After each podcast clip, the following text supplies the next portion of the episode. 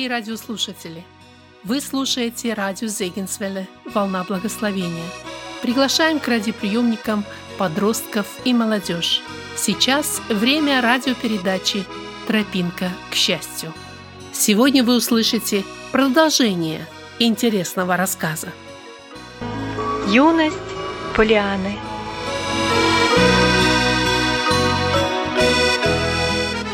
Неожиданно Джон Пендлтон зашевелился и повернулся к Пулиане со странным, игривым выражением в глазах.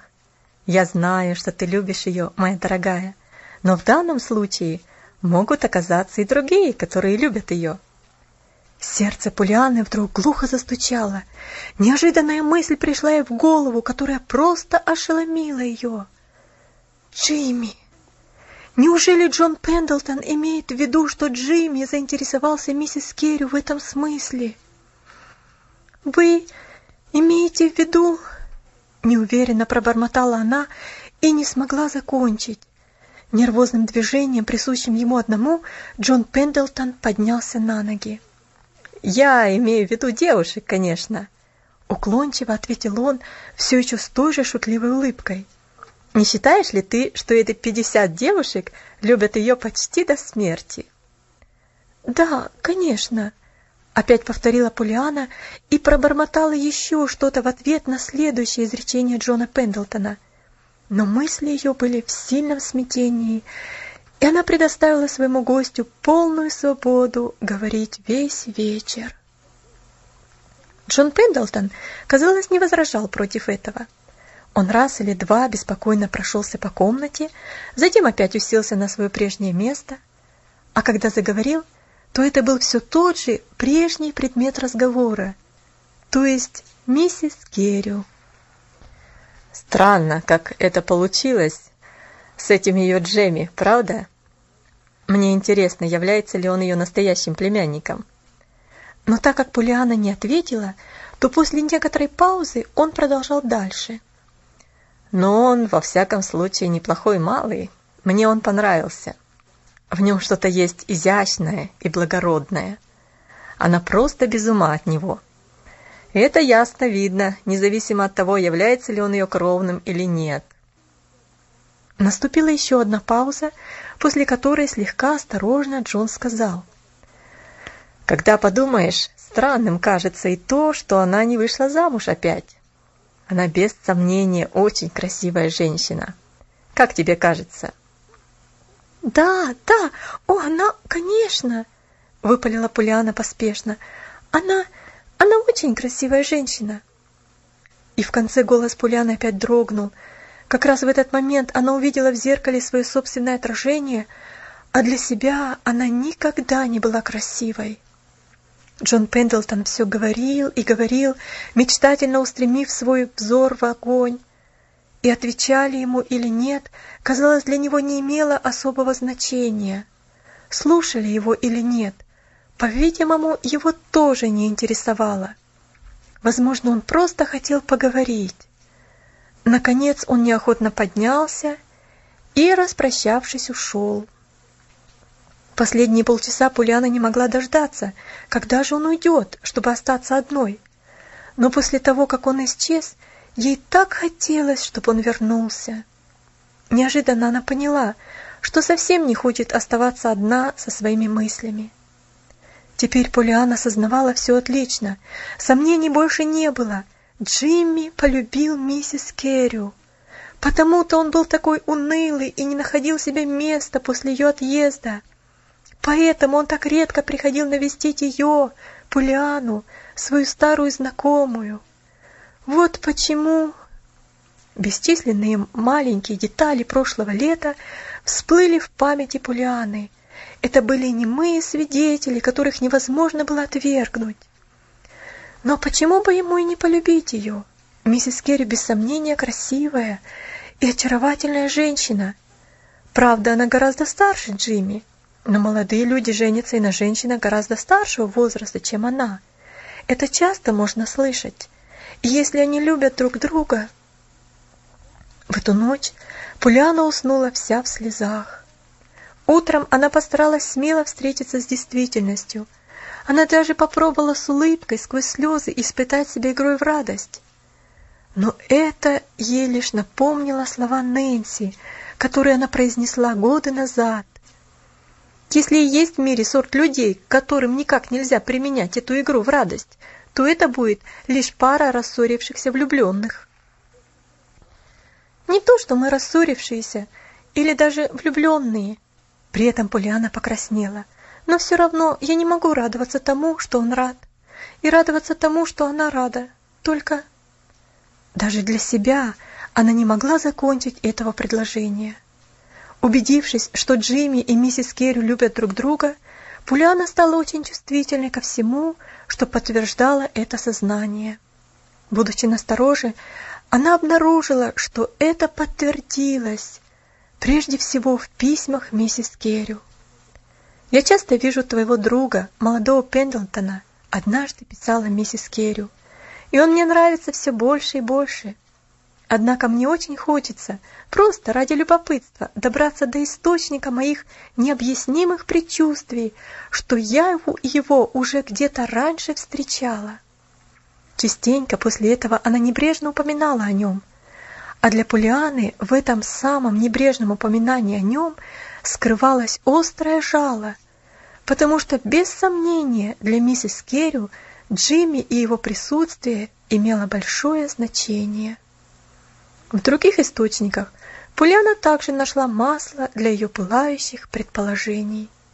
Чаще и чаще Джон Пендлтон заходил к ней со своими историями о Джимми и чем он занимается, причем постоянно упоминал имя миссис Керрю. Бедная Пулиана иногда была просто в отчаянии. Неужели Джону Пендлтон не о чем больше поговорить, кроме как о Джимми и миссис Керрю, имена которых постоянно были у него на устах. Приходили письма и от Сади Дин, в которых она тоже рассказывала о Джимми и о том, как он помогает миссис Керрю. Даже Джемми, который писал очень редко, тоже не применул внести свою лепту. Уже десять часов. Я один. Сижу и жду, когда вернется домой миссис Керрю. Она с Пендлтоном опять на своей общественной работе в доме. От самого же Джимми Поляна слышала очень редко. Ну и за это, со вздохом говорила себе Поляна, она должна быть рада. Так как ни о чем больше, кроме как о миссис Керрю и девушках, писать он больше не может. Я рада, что пишет он не очень часто. Вздыхала она.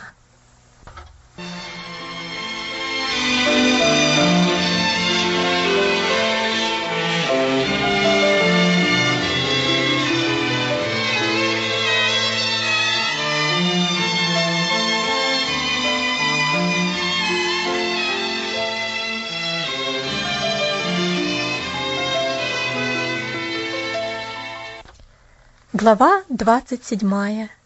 День, в который Пуляна не играла. Так день за днем промчалась зима. Вслед за снегами и морозами исчезли январь и февраль, за которыми наступил март с присущими ему ветрами, со свистом и стонами, обрушивающимися на старый дом. Хлопали ставни, а разболтанные ворота так скрипели, что и без того натянутые нервы готовы были лопнуть. В эти дни Пуляне нелегко было играть свою игру, но она старалась, проявляя почти героическую верность. Тетя Поля вообще не играла, что, конечно же, не помогало Пуляне играть. Тетя Поля была потерянная и расстроенная. Она чувствовала себя не совсем хорошо и просто-напросто обрекла себя на заточение – в беспросветном мраке. Пуляна все еще надеялась на приз в конкурсе. Теперь она же уже опустилась с первого приза до самого последнего. Она писала еще истории, и неизменность, с которой они возвращались из своего путешествия в издательство журнала, поколебали ее веру в успех как писателя. Ну ничего, ведь я могу радоваться, что тетя Поля ничего об этом не знает. Отважно утешала себя Пуляна, ломая пальцы над страницей с благодарностью за старание, которая вернулась вместе с потерпевшей крах очередной историей. По крайней мере, об этом она не будет беспокоиться, потому что ничего не знает. Все дни Полианиной жизни вращались теперь вокруг тети Поли. И было очень сомнительно, сознавала ли сама тетя Поли, как волновалась, старалась и беззаветно посвятила племяннице все дни своей жизни только ей. Однажды, в серый пасмурный мартовский день, наступил кульминационный момент. Проснувшись, Пуляна выглянула в окно и со вздохом посмотрела на небо. Тетя Поли была особенно трудной в пасмурные дни. Однако с веселой песенкой, которая немножко вдохновляла, Поляна отправилась на кухню и начала приготавливать завтрак. «Я думаю, что сделаю кукурузный пудинг», — убедительно поясняла она плите. «Тогда, может быть, тетя Поли не будет так сильно обращать внимание на другие вещи». Спустя полчаса она тихонько вошла в комнату тети. «Вы сегодня так рано?» Ох, это прекрасно! И вы сами привели в порядок ваши волосы. Я не могла спать. Я должна была встать. Устало вздохнула тетя Поли. И я должна была причесать волосы, потому что тебя не было. Но я не подумала, что вы уже ждете меня, тетушка, торопливо объяснила Полиана. Но это ничего. Вы обрадуетесь, когда узнаете, чем я в это время занималась. Нет, только не в это утро. Недовольно нахмурилась тетя Поли. В это утро никто не может радоваться. Посмотри на дождь. Это уже третий дождливый день на этой неделе. Это правда. Но знаете, солнышко никогда не казалось таким необыкновенно прекрасным, как после стольких дождей, как в этот раз. Улыбнулась Полиана, ловко пристегивая кружева с ленточкой на груди тети Поли. Ну вот и готово. Завтрак тоже готов. Только подождите, пока не увидите, что я для вас приготовила. Тетю Поли не развеселил в это утро даже кукурузный пудинг. Все было не так, все было просто невыносимо, по крайней мере, она так чувствовала. Терпение Пулианы к концу завтрака было почти на исходе. Плюс ко всему, оказалось, что крыша над окном, выходящим на восток, потекла, а с почты пришло неприятное письмо. Пуляна, верная себе, со смехом провозгласила, что она рада, что крыша потекла, а что касается письма, то она его ждала уже целую неделю, и теперь ей больше не надо беспокоиться и бояться, что оно скоро придет. Оно больше не сможет прийти, потому что оно уже пришло, и на этом тревога кончается. Все это, сопровождаемое множеством других неприятностей и раздражений, затянуло утреннюю работу далеко за полдень что было особенно неприятно для тети Поли, распределявшей свою жизнь точно по часам. «Полиана, но ведь уже половина четвертого! Ты что, не знаешь об этом?» Раздраженно крикнула она. «И ты еще не заправила постели?» «Нет, дорогая, но я сделаю это, не беспокойтесь». «Но ты разве не слышал, что я тебе сказала? Взгляни на часы, дитя, ведь уже четвертый час». «Да, это правда. Но это ничего, тетя Поля. Мы можем быть рады, что это еще не пятый час. Тетя Поля пренебрежительно фыркнула. Да, возможно, ты можешь, резко заметила она. Поляна рассмеялась. Понимаете, тетушка, часы очень любезная вещь, когда о них хорошо подумаешь. Я обнаружила это еще в санатории. Когда я делаю то, что мне нравится, и не хочу, чтобы время бежало быстро, я смотрю только на часовую стрелку и чувствую себя так, словно у меня уйма времени, потому что она двигается медленно. А в другой раз, когда мне предстоит перенести то, от чего мне особенно больно, тогда я смотрю на секундную стрелку и чувствую себя так, словно время само мне помогает и спешит изо всех сил. Так вот, сегодня я смотрю на часовую стрелку, потому что не хочу, чтобы время шло быстро. Понимаете? И она озорно подмигнула, торопливо убегая из комнаты, прежде чем тетя Поли успела что-либо ответить. День был, несомненно, тяжелым, и к вечеру Полиана была страшно усталой и бледной. Видя это, тетя Поли переживала и за нее. «Боже мой, детка, ты выглядишь до смерти усталой!» — рассердилась она. Что мы будем теперь делать? Я думаю, что ты скоро тоже заболеешь». «Ничего подобного, тетушка, я нисколечко не больная», провозгласила Поляна со вздохом, опускаясь на диван. «Но я устала. Ох, как приятно посидеть на этом диване, и я даже рада, что я устала, потому что теперь так приятно отдыхать». Тетя Поля повернулась, сделав нетерпеливый жест. «Рада, рада, рада! Конечно же ты рада, Полиана! Ты всегда всему рада! Никогда в жизни я не встречала подобную девушку!» «О да, я знаю, это игра!» Поспешно добавила она в ответ на взгляд Пулианы. «И это очень хорошая игра, конечно, но я думаю, что ты зашла с ней слишком далеко. Эта извечная доктрина, могло бы быть и хуже, уже действует мне на нервы, Пуляна. Честно признаться, мне было бы намного легче, если бы ты хоть на время перестала радоваться». «Ну почему, тетушка?» И Пуляна резко выпрямилась. Так будет лучше. Ты как-нибудь попробуй, убедишься. Но, тетушка, я... Пуляна остановилась и задумчиво посмотрела на тетю Поли. Странное выражение появилось в ее глазах, и губы медленно растянулись в улыбке. Миссис Чилтон, которая как раз вернулась к своей работе, не обратила на это внимания. Через минуту Пуляна опять легла на диван, не закончив предложение но задумчивая улыбка осталась на ее лице. На следующее утро, когда Пуляна встала, опять шел дождь, а в трубе также гудел северо-восточный ветер. Стоя у окна, Пуляна невольно вздохнула, но в то же мгновение лицо ее изменилось. «Ох, все равно я рада!» И она зажала рот рукой. «Чуть не забыла!» Тихо хихикнула она, и в глазах ее запрыгали веселые огоньки. Я не должна забывать. Я знаю, я не должна, а то можно все испортить. Я должна помнить, что ничему не должна радоваться. Ничему сегодня. В это утро Пуляна не приготовила кукурузного пудинга. Приготовив завтрак, она вошла в комнату тети. Миссис Чилтон все еще была в постели. «Я вижу, что сегодня, как обычно, дождь», — заметила она вместо приветствия. «Да, это ужасно, просто ужасно!» — проворчала Полиана. «На этой неделе дождь льет почти каждый день. Какая противная погода! Ненавижу!» Тетя Поля повернулась к ней с легким недоумением в глазах, но Полиана смотрела в другую сторону. «Вы будете вставать сейчас?» — спросила она уставшим голосом.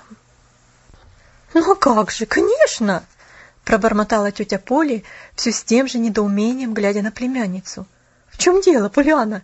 Ты очень устала?» «Да, я такая усталая, и я плохо спала в эту ночь. Ненавижу бессонные ночи.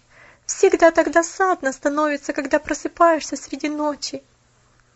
«Я думаю, что я это знаю», — беспокойно ответила тетя Поли. «Я сама ни на мгновение не уснула после двух часов, а тут еще эта крыша». Как же мы сможем ее отремонтировать, если дождь ни на минуту не прекращается? Ты поднималась наверх, чтобы вылить из ведер воду? О да, и еще отнесла туда добавочные, потому что появилась еще одна течь. Новая, но ведь ее вчера не было. Пуляна приоткрыла рот, она почти произнесла, мы, может быть, рады, что сможем их все отремонтировать за один раз. Но она неожиданно вспомнила и проговорила уставшим голосом. Очень похоже, тетушка, что теперь течь распространяется очень быстро. Во всяком случае, вся крыша теперь испорчена, и мне все это уже надоело. С этим заключением, стараясь смотреть в сторону, Поляна повернулась и медленно побрела из комнаты. «Это так забавно и так трудно! Я боюсь, что все перепутаю!» С жаром прошептала она про себя, торопливо сбегая по лестнице в кухню. Позади нее осталась тетя Поли, проводившая ее недоуменным взглядом. В этот день до самых шести часов вечера тетя Поли часто смотрела на Полиану, и в глазах ее было удивление и вопрос.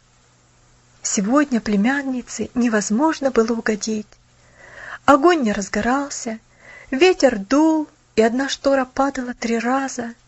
На крыше появилась третья течь, Пришло письмо, от которого Полиана расплакалась, хотя, несмотря на бесчисленные вопросы тети Поли о причине плача, она не ответила. Даже обед был испорчен, и после обеда все шло наперекосяк, и все сопровождалось сердитыми, раздраженными репликами. Уже во второй половине дня в глазах тети Поли недоумение и растерянность вдруг сменилась проницательной подозрительностью. Если даже Полиана и заметила это, то просто не подала вида. Она нисколько не придерживала свое недовольство и раздражительность. Скоро подозрительность тети Поли превратилась в уверенность, а недоумение с позором убежало из ее глаз. Любопытно то, что на их место возникло новое выражение, которое было ничем иным, как внезапным озарением. Наконец, после очередной скорбной жалобы со стороны Поляны, тетя Поли всплеснула руками и, смея, сделала отчаянные жесты. «Твоя взяла, твоя взяла, детка, сдаюсь! Я признаю, что побеждена моей собственной игрой. Ты можешь порадоваться этому, если тебе хочется». Закончила она с печальной улыбкой. «Понимаете, тетушка, ведь вы сказали...» Начала Поляна притворно. «Да, да, но я больше никогда не буду!» Прервала ее тетя Поля, делая ударение. «Боже мой, что это был за день? Я никогда не хотела бы пройти через него опять!» Она, потупившись, немного покраснела, а потом продолжала с большим трудом. «Более того, я... Я хочу, чтобы ты знала, что... что я сама не играла в игру как следует в последнее время. Но после этого я... я попробую, постараюсь. Где мой платочек?» Резко закончила она, уткнувшись лицом в складки своего платья. Поляна вскочила на ноги и быстро подбежала к тете. «Ох, тетя Поля, но я не имела в виду. Это, это было просто, просто шутка!» Задрожала она в отчаянии. «Я никогда не думала, что вы воспримете это таким образом!» «Конечно же нет!» Огрызнулась тетя Поли со всей неумолимой суровостью уязвленной гордости, которая питала отвращение к слабостям и сентиментальности, и которая до смерти боялась показать, что сердце ее тронуто. «Неужели ты думаешь, что я не знаю, что ты имела, не имела этого в виду? Неужели ты думаешь, что если бы ты пыталась преподать мне урок, то я бы... я бы...» Но сильные, юные руки Полианы заключили ее в сердечные объятия, и она не смогла закончить предложение.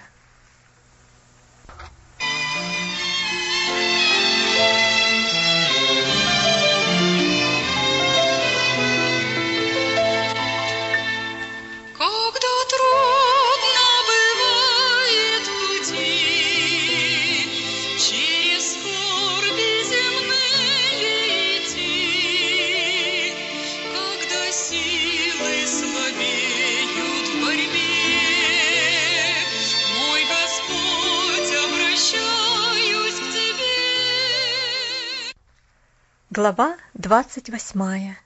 Джимми и Джемми. Не для одной Пуляны эта зима была очень трудной. В Бостоне Джимми Пендлтон, несмотря на все свои напряженные старания занять все свое свободное время и мысли, обнаружил, что ничто не в состоянии затмить тех смеющихся голубых глаз, которые постоянно стояли перед его взором. Ничто также не могло стереть из памяти знакомый, такой любимый веселый голос.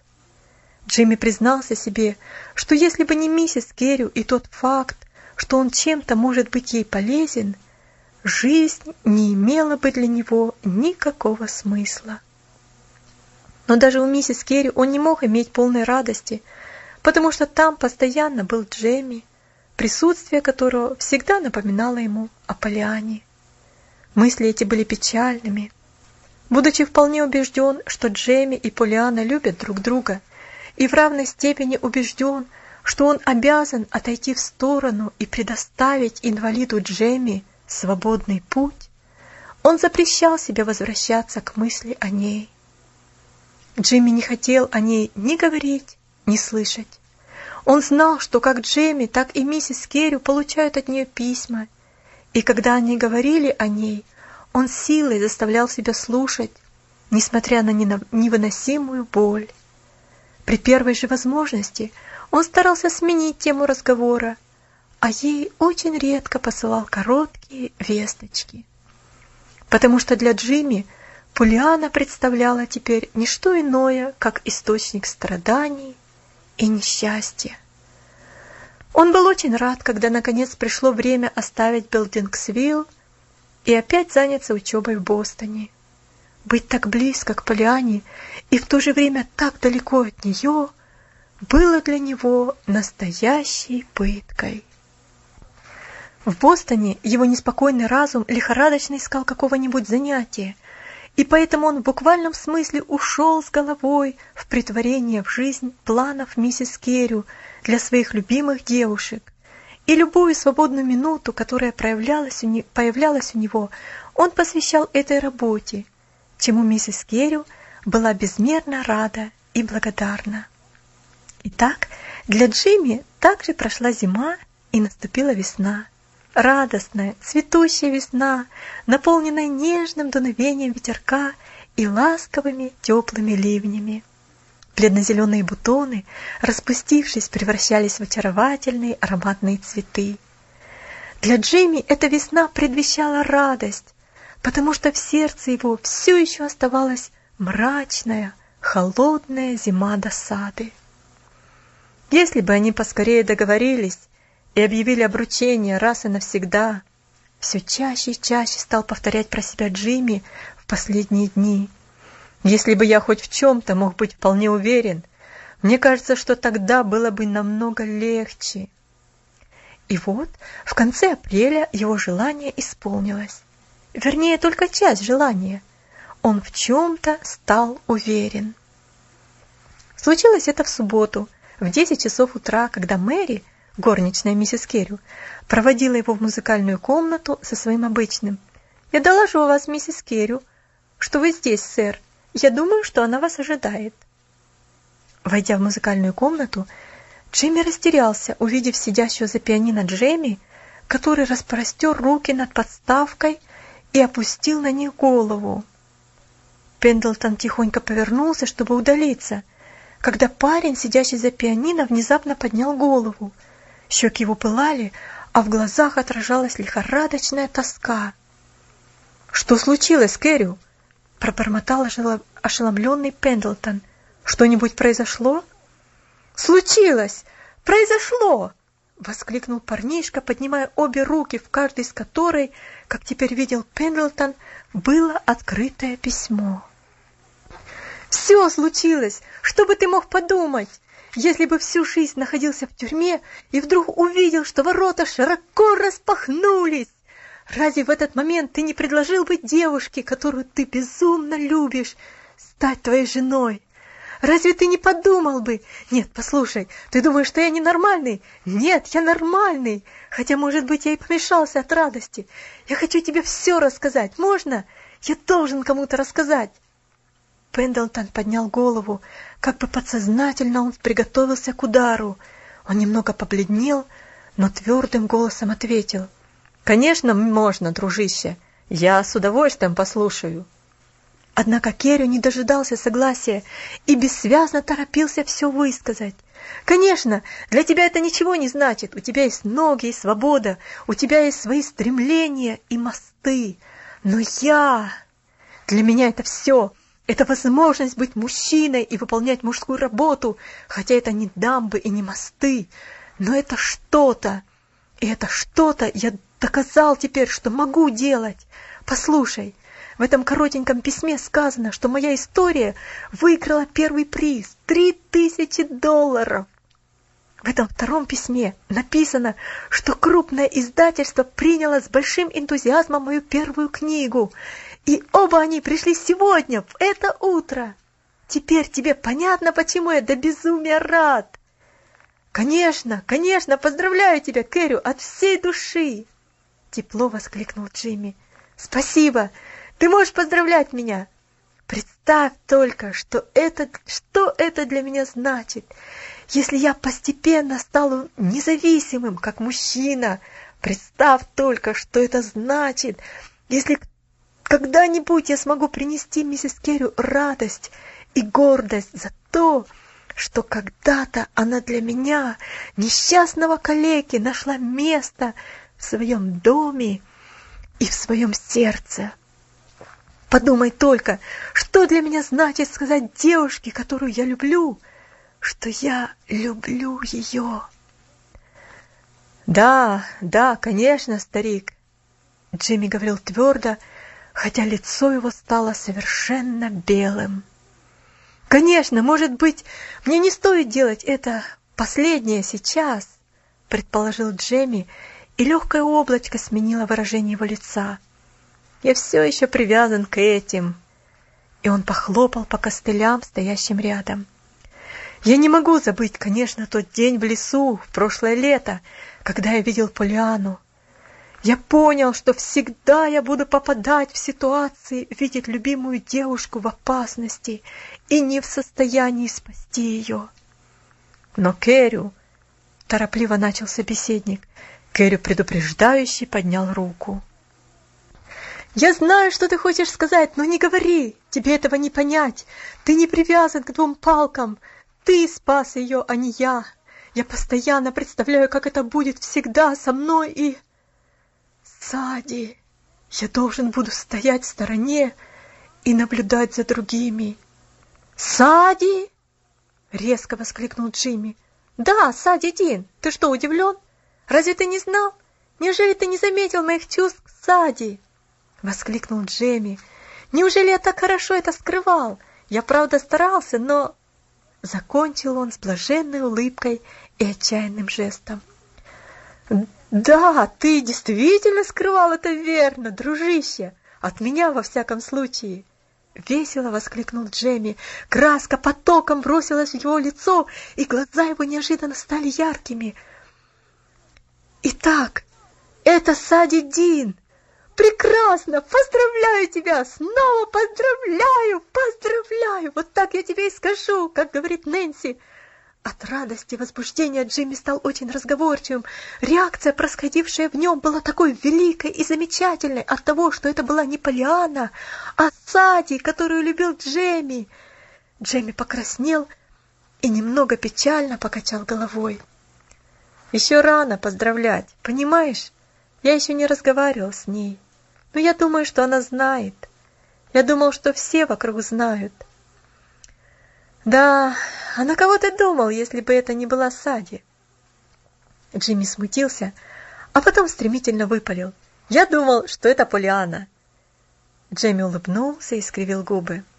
Полиана — замечательная девушка. Я люблю ее, но не в этом смысле. Во всяком случае, не больше, чем она меня. Кроме того, я предполагаю, что кто-то еще имеет на нее виды. Джимми покраснел, как как счастливый застенчивый мальчик. «В самом деле?» – переспросил он, стараясь не выдавать себя голосом. «Конечно, Джон Пендлтон». «Джон Пендлтон?» – отшатнулся пораженный Джимми. «Что, Джон Пендлтон?» – послышался новый голос, и в комнату вошла улыбающаяся миссис Керрю.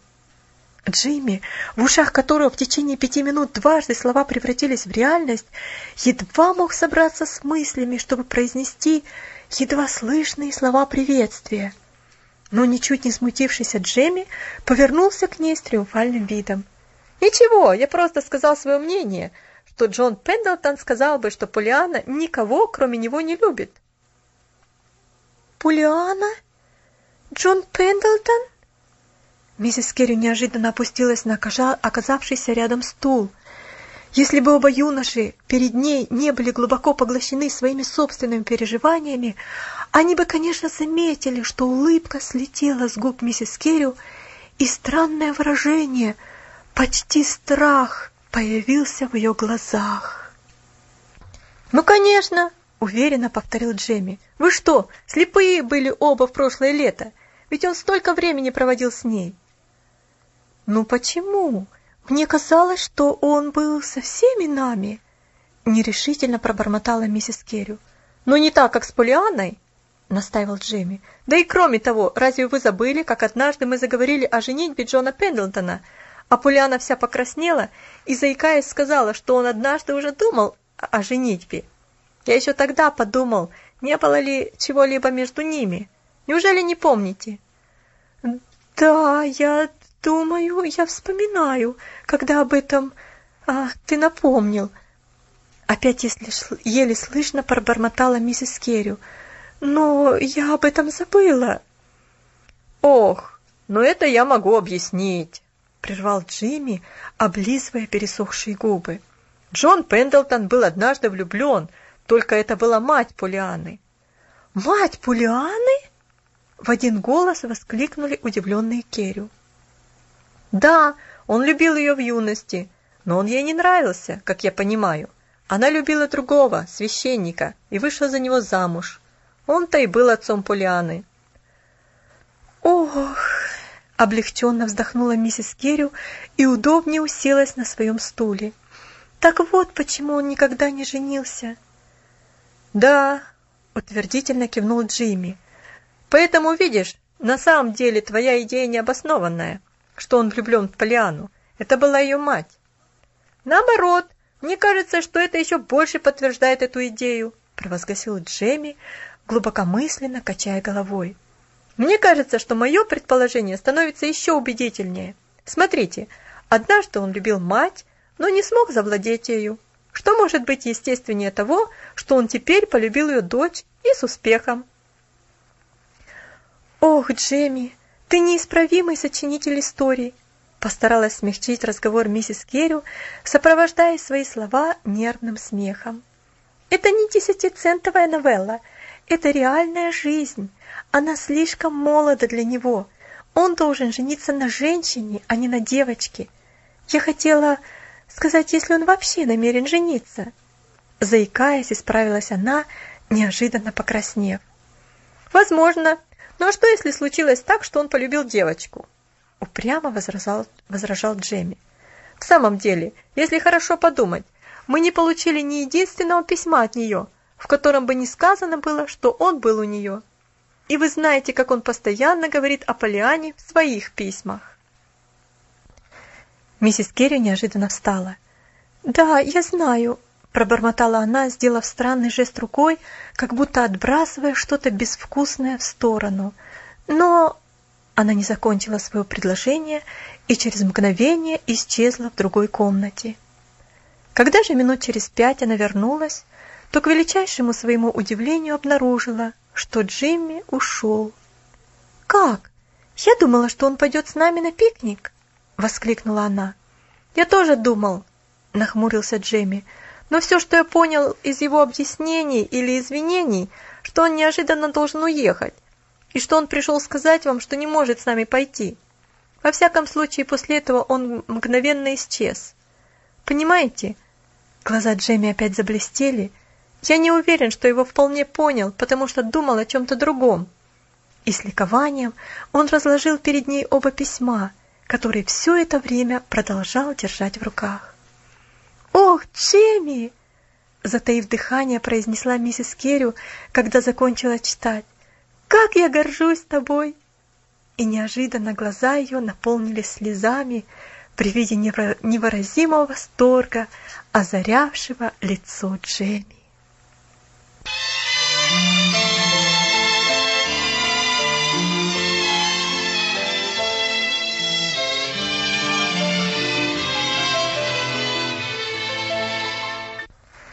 Глава 29. Джимми и Джон. В субботу поздним ночным поездом на станцию Белдингсвилл прибыл высокий, коренастый молодой человек с очень решительным, озабоченным видом. На следующее же утро еще не пробило десяти часов, как тот же молодой человек, только с еще более решительным видом, вышагивал по тихим воскресным улицам, направляясь к Харитонскому поместью. Увидев пучок знакомых, любимых льняных волос на уверенной маленькой головке, как раз в этот момент скрывшийся в беседке, молодой человек минул традиционную парадную дверь и звонок, пересек газон и направился по садовой дорожке, пока не встретился лицом к лицу с обладательницей льняного пучка волос. «Джимми!» Прошептала Полиана, отшатнувшись назад и не сводя с него глаз. «Как? Откуда ты?» «Из Бостона, прошлой ночью. Я должен был увидеть тебя, Полиана». «Увидеть меня?» Полиана бессильно оперлась о стену, чтобы немного прийти в себя. Джимми выглядел таким высоким, сильным и таким милым в дверях беседки, что она боялась, что ее взгляд был предательски восторженным, если не более того. «Да, Полиана, я хотел это все. Я думал, я имею в виду, я боялся, о, отставить все церемонности, я не могу больше вынести. Я перейду сразу к самому главному. Значит так, я стоял сначала в стороне, но теперь не буду. Это больше не тот случай, когда нужна снисходительность. Он не калека, как Джемми. У него есть ноги, руки и голова, как и у меня. И если он выиграет, то он должен выиграть огненную битву. У меня тоже есть право. Пулиана смотрела на него с искренним недоумением. «Джимми Бин Пендлтон, что все это значит и о чем ты говоришь?» Строго спросила она. Молодой человек смущенно засмеялся. «Неудивительно, что ты не знаешь. Оно совсем не звучит ясно. Правда? Но я не думаю, что я сам был довольно ясно... ясным со вчерашнего дня, пока не узнал от самого Джемми». «Узнал? От Джемми?» «Да, все началось с приза. Понимаешь, он только что получил его и...» «Ой, я знаю об этом!» — с жаром прервала его Полиана. «И разве это не здорово? Только подумать, ведь первый приз — три тысячи долларов!» Вчера я написала ему письмо. Ну, конечно же, когда я увидела его имя, и до меня дошло, что Джемми — это наш Джемми, я так разволновалась, что совсем забыла поискать свое имя. И даже когда я совсем не могла найти своего имени и поняла, что ничего не выиграла, я имею в виду, что я была так рада за Джемми, что я... Я совсем забыла обо всем остальном!» Исправилась Полиана, бросив на Джимми смущенный взгляд.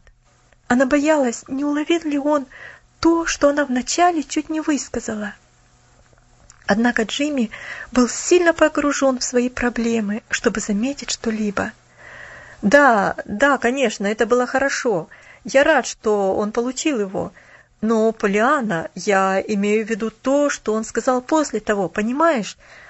До тех пор я думал, что... А, что он любит, что вы любите друг друга. Я имею в виду и...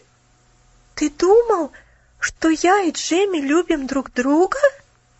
Воскликнула Пулиана, на чьем лице разлилась мягкая краска смущения. Как же? Джемми, у него Сади Дин. И всегда была Сади Дин. Он рассказывал мне о ней часами. Я думаю, что он тоже ей нравится. Прекрасно, я тоже надеюсь на это. Но, понимаешь, я ведь не знал. Я думал, что это Джемми и ты. И я думал, что только потому, что он инвалид, понимаешь, что не было бы красиво, если бы я... если бы я был рядом и старался добиться тебя. Пуляна неожиданно нагнулась и подобрала листик, лежащий у ног. Когда же она поднялась, то лицо ее было отвернуто в сторону. Парень не может, не может чувствовать удовлетворение. Ты знаешь, если он бежит на соревнованиях с другим, который калека с самого начала. Поэтому я, я просто отошел в сторону и дал ему возможность. Хотя это почти разорвало мое сердце на части. Милая девочка, это было невыносимо.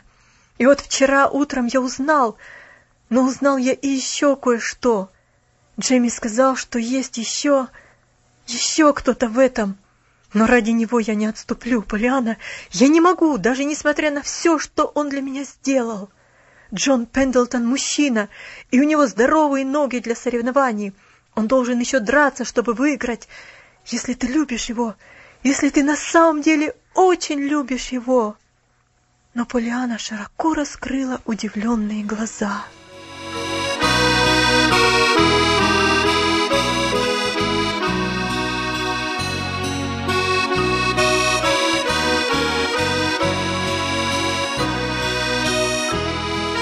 Наша радиопередача «Тропинка к счастью» подошла к концу. Продолжение вы слышите в следующей нашей радиопередаче в это же время. Радиопередача была составлена в студии радио Зейгенсвелле «Волна благословения», город Детмалт, Германия. Мы желаем вам счастья в Боге, дорогие мальчики и девочки.